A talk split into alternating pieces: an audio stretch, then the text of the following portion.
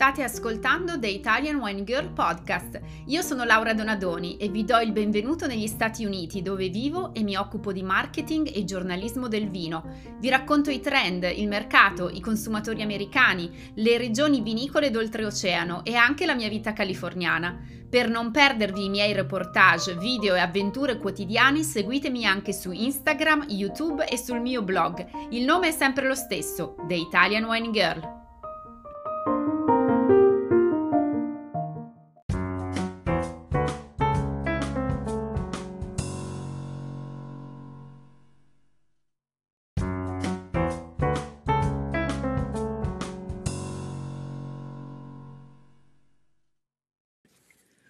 www.tiportoinamerica.it ti porto in America è il mio nuovo progetto di formazione dedicato a chi cerca una bussola per orientarsi in uno dei mercati più competitivi al mondo. È il primo corso di formazione in italiano per affacciarsi al mercato statunitense del vino. In questo videocorso online ho inserito tutti i miei consigli, le strategie, gli step e le azioni pratiche da programmare per iniziare con il piede giusto l'inserimento commerciale dei tuoi prodotti negli Stati Uniti. Per saperne di più www.tiportoinamerica.com www.it.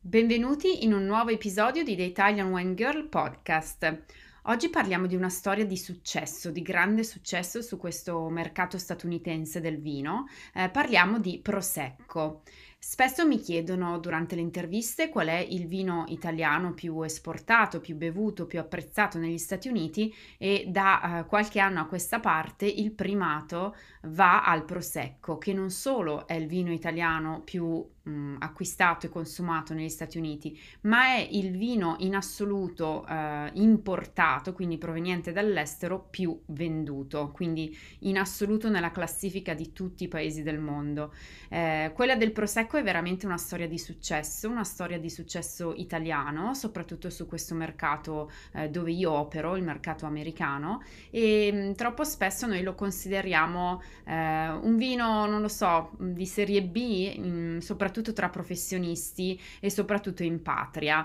Eh, come dicevano i latini, nemo profeta in patria, ovvero eh, qualcuno fa cose grandi all'estero e poi a casa sua è sempre considerato eh, insomma non così di valore come viene considerato all'estero e penso che a volte questo sia un po' il caso del prosecco eh, perché appunto forse nell'immaginario comune o ehm, soprattutto ripeto negli ambienti del vino di noi professionisti il prosecco non è considerato un vino così complesso, un vino così sfaccettato come magari altri vini e quindi viene sempre considerato un po' il vino del popolo. Io non ci trovo niente di male al fatto che eh, un vino sia definito il vino del popolo, anzi, e i numeri che sto per descrivervi e la storia del successo del prosecco negli Stati Uniti dimostrano che dietro c'è, eh, c'è stato veramente un grande sforzo imprenditoriale da parte di tanti grandi imprenditori del vino italiani e, e c'è anche stato uno sforzo istituzionale e politico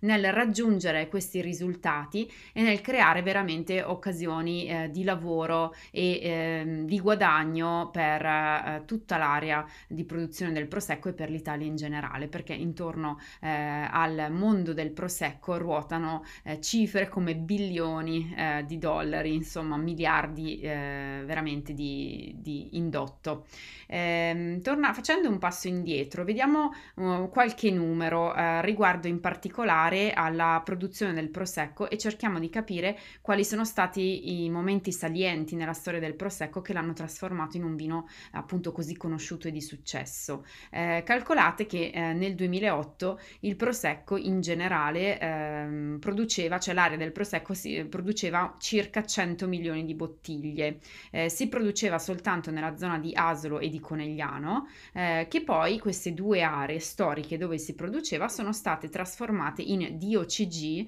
a partire dal 2009, quando si è allargata l'area di produzione e si è fatto uno switch, io lo chiamo l'anno della svolta, il 2009, perché è stata fatta un'operazione istituzionale, politica, di protezione di questo brand che ha fatto davvero la differenza per il futuro, ovvero seguitemi perché c'è un po' di burocratese di mezzo, soprattutto per chi non è avvezzo ai sistemi delle DOCG, dei disciplinari, eccetera, ma eh, è fondamentale capire questo passaggio per la storia del Prosecco. Eh, nel 2009 eh, il governo italiano, su spinte mh, diciamo da parte del territorio, dei produttori e eh, dei consorzi, decide di cambiare il nome della, eh, del vitigno eh, con cui si produce il prosecco, ovvero fino al 2009 si chiamava prosecco il vitigno e anche il vino.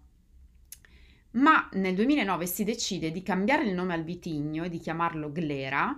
e eh, di destinare il nome Prosecco solo a un toponimo, quindi prendendo eh, diciamo lo spunto da questa località in provincia di Trieste che si chiama Prosecco, da cui pare storicamente abbia avuto origine eh, il vitigno, quindi quello che adesso noi oggi chiamiamo glera, ehm, si decide appunto di ehm, cambiare il nome al vitigno in modo da tutelare le aree di produzione del prosecco. E voi direte, mm, forse è un po' difficile da capire, ma vi faccio degli esempi. Eh, per esempio, mm, la denominazione Barolo è legata a un toponimo, cioè alla città di Barolo. Il vitigno è il Nebbiolo. Quindi noi sappiamo che il vino Barolo si può produrre solo lì, in quella zona e nei comuni eh, compresi nel disciplinare e quindi se tu leggi su un'etichetta Barolo sei sicuro al 100% che il vino viene da lì e tuteli il business e l'attività imprenditoriale di quel territorio. Se invece ehm, lasci, diciamo, che il nome del vitigno e il nome del luogo dove viene prodotto eh, siano gli stessi, eh, a questo punto chiunque può piantare eh, il vitigno in questione altrove e produrre un vino con lo stesso nome che tu utilizzi in Italia. Quindi per ass- ragionando per assurdo è come se il vitigno anziché Nebbiolo si chiamasse Barolo e chiunque può piantare Barolo, che ne so, in, quali- in California, in Cina, in Germania, in Spagna, semplicemente con- comprando le barbatelle e quindi ha tutto il diritto di scrivere Barolo in etichetta perché il vitigno e il paese si chiamano nella stessa maniera.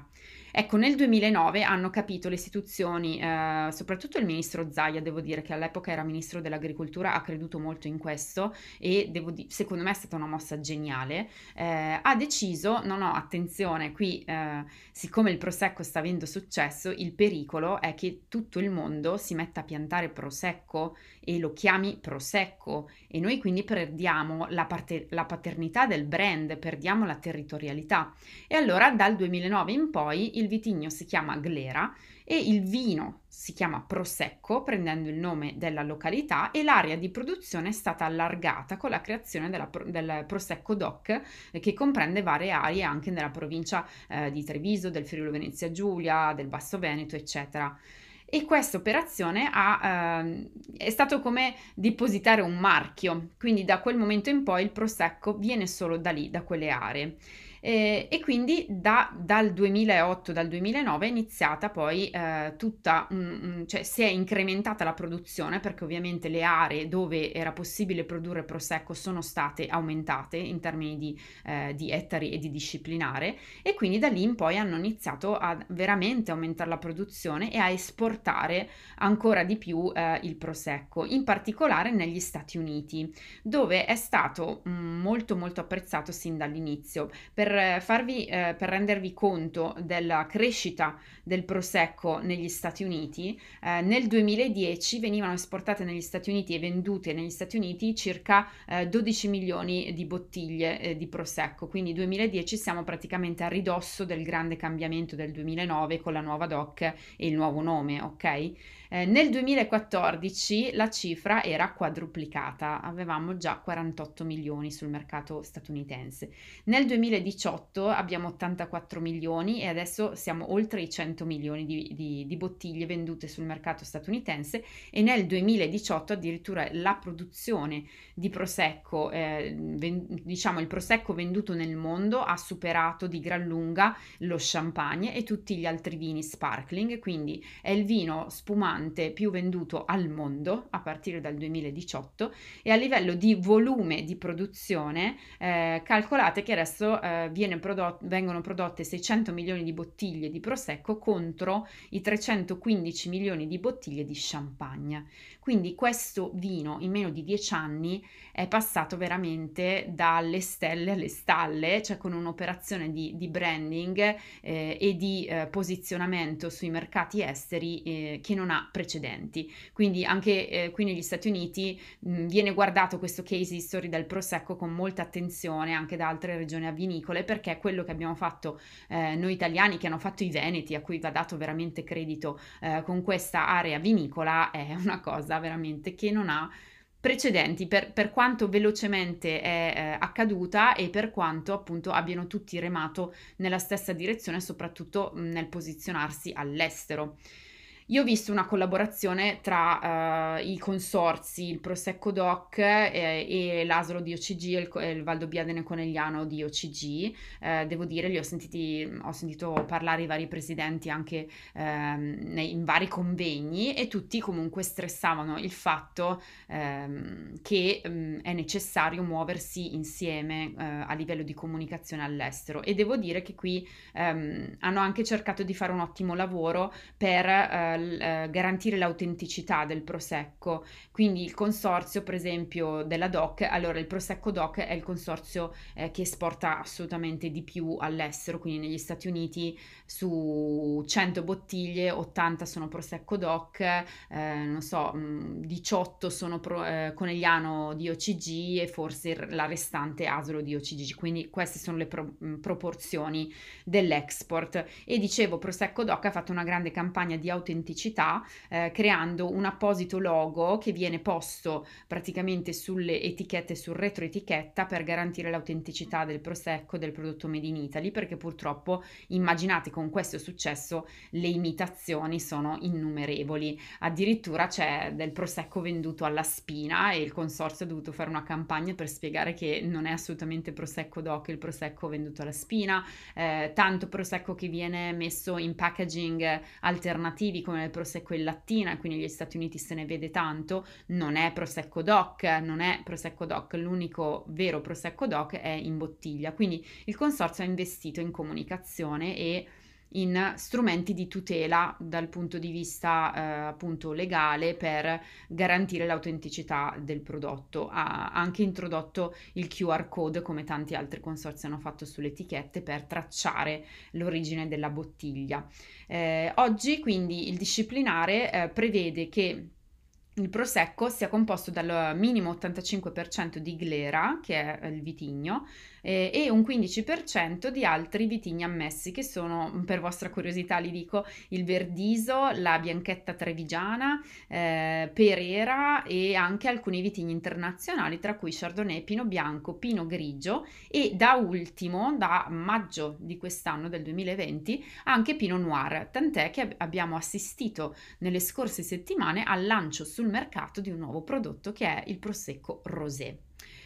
Prosecco Rosé che quindi ammette da un, ehm, diciamo, un massimo di 15% di Pinot Noir per rendere appunto il colore eh, rosato al vino e eh, per il momento insomma sta riscuotendo successi anche quello sul mercato americano. D'altra parte il trend del, del rosato qui eh, è già in auge da um, almeno 5 anni e non accenna a diminuire, quindi un'altra opportunità ancora di successo per il Prosecco. Ma andiamo a vedere... Ah, tra l'altro una curiosità, eh, il disciplinare del Prosecco DOC prevede che il Prosecco possa essere anche un vino fermo.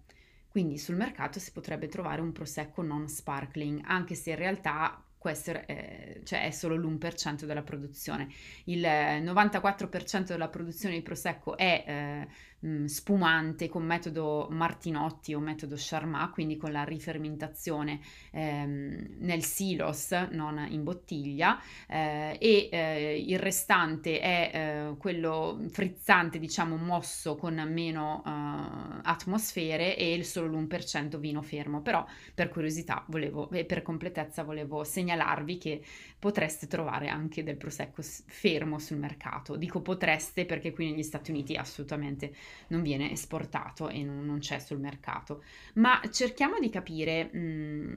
perché piace il prosecco negli Stati Uniti e qual è stata un po' la chiave del successo di questo vino. Beh, innanzitutto bisogna fare un attimo un passo indietro e capire la percezione dello sparkling wine, dei vini eh, spumanti su questo mercato. Allora, qui negli Stati Uniti il sinonimo per antonomasia di vino frizzante è champagne, ma dico sinonimo a tal punto che eh, le persone utilizzano in modo indistinto il nome sparkling wine o champagne, champagne che loro dicono champagne, quindi pronunciato all'americana, e quindi qualcuno se ti vede arrivare a casa sua e vuole offrirti un drink, ti chiede se mm, può servirti un bicchiere di champagne e poi ti arriva tra le mani qualcosa che non è neanche lontanamente vicino o neanche lontanamente ricorda il vero champagne, ma spesso sono vini sparkling di qualsiasi natura, magari prodotti localmente o eh, in alcuni casi anche prosecco, quindi all'inizio eh, veniva definito champagne qualsiasi vino, quindi ti dicevano Italian champagne, champagne per dirti magari un bicchiere di prosecco o un bicchiere di un altro metodo classico italiano. E a questo proposito, mh, visto che vi racconto anche eh, un po' la mia vita, il dietro le quinte di quello che faccio, eh, io per alcuni anni ho lavorato con il consorzio del Franciacorta eh, come brand ambassador e comunicatrice per cercare appunto di far capire eh, agli americani il valore di questo metodo classico italiano che è il Franciacorta di OCG. E eh, la difficoltà estrema era mh, uno distinguersi dallo champagne e far capire eh, che la qualità è la stessa ma è eh, prodotto in Italia con un metodo che noi definiamo metodo classico e con un metodo particolare però insomma equiparabile allo champagne e eh, ogni volta che c'era qualche evento eh, spiegare addirittura al personale di sala che mentre servivano un bicchiere di franciacorta non potevano dire champagne. E purtroppo a volte il personale di sala andava tra gli ospiti me, serve a glass of champagne? Cioè posso darvi un bicchiere di champagne? E, e, noi eravamo lì a promuovere il franciacorta a cercare di far capire che non è champagne ma è franciacorta. Quindi già lì la difficoltà di discostarsi eh, da questo sinonimo di sparkling wine e champagne, ma il Prosecco ha aggiunto un altro grado di difficoltà alla comunicazione del Franciacorta. Infatti ehm, il successo che ha avuto dal 2010 in poi, con i numeri che vi ho appena raccontato, ha fatto sì che addirittura il Prosecco adesso sia diventato come champagne sinonimo di sparkling wine. Anzi, in alcuni casi è pure più conosciuto tra le persone, diciamo, eh, comuni, che non addette ai lavori, non nel settore del vino, la parola Prosecco della parola champagne. Quindi adesso se vai per dire a farti la piega dalla parrucchiera eh, col salone più figo eh, che ti offre il bicchiere di vino mentre fai la piega, ti dicono posso servirti un bicchiere di prosecco? Eh, e ehm, magari poi non è prosecco, cioè ti servono magari un bicchiere di appunto uno sparkling a caso che non è assolutamente prosecco, per cui Addirittura il Prosecco è riuscito a spodestare in qualche maniera in certi ambiti il sinonimo eh, champagne per sparkling wine e questa è una cosa epocale. Quindi eh, dicevo l'aneddoto era che il Franciacorta poi eh, dovevamo spiegare che non era Prosecco a un certo punto, non solo che non era champagne. Quindi per farvi capire l'impatto anche mediatico eh, che ha avuto eh, il successo del Prosecco. Ma eh, tornando a noi, perché piace? Perché ha avuto questo successo? Beh, innanzitutto è un vino molto um, facile da apprezzare anche a chi non conosce i vini, anche a chi eh, si approccia per la prima volta eh, al settore del vino da amatore o da consumatore, quindi è fruttato, ha dei livelli di acidità molto bilanciati, eh, ci sono anche alcune versioni semi-dry, comunque con un residuo zuccherino, in qualche maniera è una via di mezzo, diciamo, tra uno sparkling wine eh, completamente secco e eh, un moscato. Calcolate che qui il moscato ha avuto un successo enorme, eh, parliamo di una ventina di anni fa e eh, adesso ancora è un vino molto venduto, però il prosecco dava la, dà la possibilità di consumare un vino non dolce, eh, sparkling, fruttato, eh, fresco e eh, è diventato nell'immaginario comune degli americani eh, l'everyday sparkling wine, quindi è andato a prendersi quella nicchia che lo champagne non poteva prendersi, perché? Perché lo champagne è un vino impegnativo comunque, per questioni di prezzo, perché su questo mercato come posizionamento lo champagne ovviamente è nella categoria lusso eh, e il prosecco invece si è andato ad aggiudicare quella fascia di mercato medio-bassa, calcolate che in media una bottiglia di prosecco su questo mercato costa sui 15 dollari Quindi eh, un vino eh, che tutti si possono permettere, un vino fruttato dai livelli di acidità bilanciati, un vino piacevole, un vino che si beve giovane, fresco, adatto ad ogni giorno, praticamente il prosecco eh, ha sostituito nelle abitudini di consumo, eh, per esempio a pasto o tu- di tutti i giorni, in alcuni casi la birra perché eh, appunto con le nuove generazioni che si sono avvicinate al consumo di vino, calcolate che qui appunto negli Stati Uniti non è che sia tradizionale consumare vino a pasto. Qui è un popolo che è andato avanti a birra e spirits, quindi eh, super alcolici per mille, cioè non per millenni, scusate, per secoli. E eh, solo da pochi decenni si sono appassionati al consumo di vino e il vino è entrato in qualche maniera nelle abitudini, se non quotidiani, quantomeno settimanali. E avere un vino meno impegnativo da poter accompagnare al pasto quasi tutti i giorni, eh, que- con questi sapori freschi, che si può abbinare anche ai superalcolici creando dei cocktail, quindi tutto uh, il settore della mixology e dei bartender e quindi tutto il settore dei cocktail che qui è veramente forte, fiorente, poteva beneficiare eh, delle caratteristiche del prosecco, insomma eh, lì lui si è incuneato il prosecco e ha aperto il varco e quindi è diventato il vino più apprezzato e più importato negli Stati Uniti. Eh, devo dire che mh, sono cose che magari dette dette così possono sembrare anche un po' banali o riduttive, ma ehm, se inserite in questa cultura è stata una svolta non da poco che eh, il prosecco, un vino italiano, sia diventato sinonimo di sparkling, sinonimo di everyday wine e che abbia sostituito in tante abitudini quotidiane dei consumatori magari il consumo di birra, cioè è proprio mh, mm, il prosecco in questo senso ha fatto un favore a tutti gli altri produttori di vino e anche alla, diciamo, ai produttori di vino italiani, perché alla fine che il vino più importato negli Stati Uniti e anche più apprezzato in termini di vendite negli Stati Uniti sia un vino italiano, lo dobbiamo, lo dobbiamo, al Prosecco, lo dobbiamo riconoscere. Non che non ci siano stati casi di successo eh, con i vini italiani negli Stati Uniti, anzi, anzi potremmo inaugurare una serie di questo podcast parlando anche della storia del Chianti, dei numeri di, di vini appunto blasonati come il Chianti, il Brunello di Montalcino che si è preso un'altra categoria di consumo mh, del Luxury per esempio eh, e potremmo vedere il ruolo che, avuto, che ha avuto la critica in quei casi. In questi casi non è stato un lavoro di critica, quindi di eh, punteggi, di rating, ma un lavoro di branding, diciamo, ma è stato proprio un lavoro che è partito dall'Italia con la svolta del 2009 e ha eh, portato risultati prima commerciali e poi adesso anche in termini di immagine perché stiamo appunto aggiustando il tiro sul far capire la divis- diversificazione dei vari tipi di prosecco dal, dai DOCG alla DOC eh, per far capire anche il valore di prodotti più di alto profilo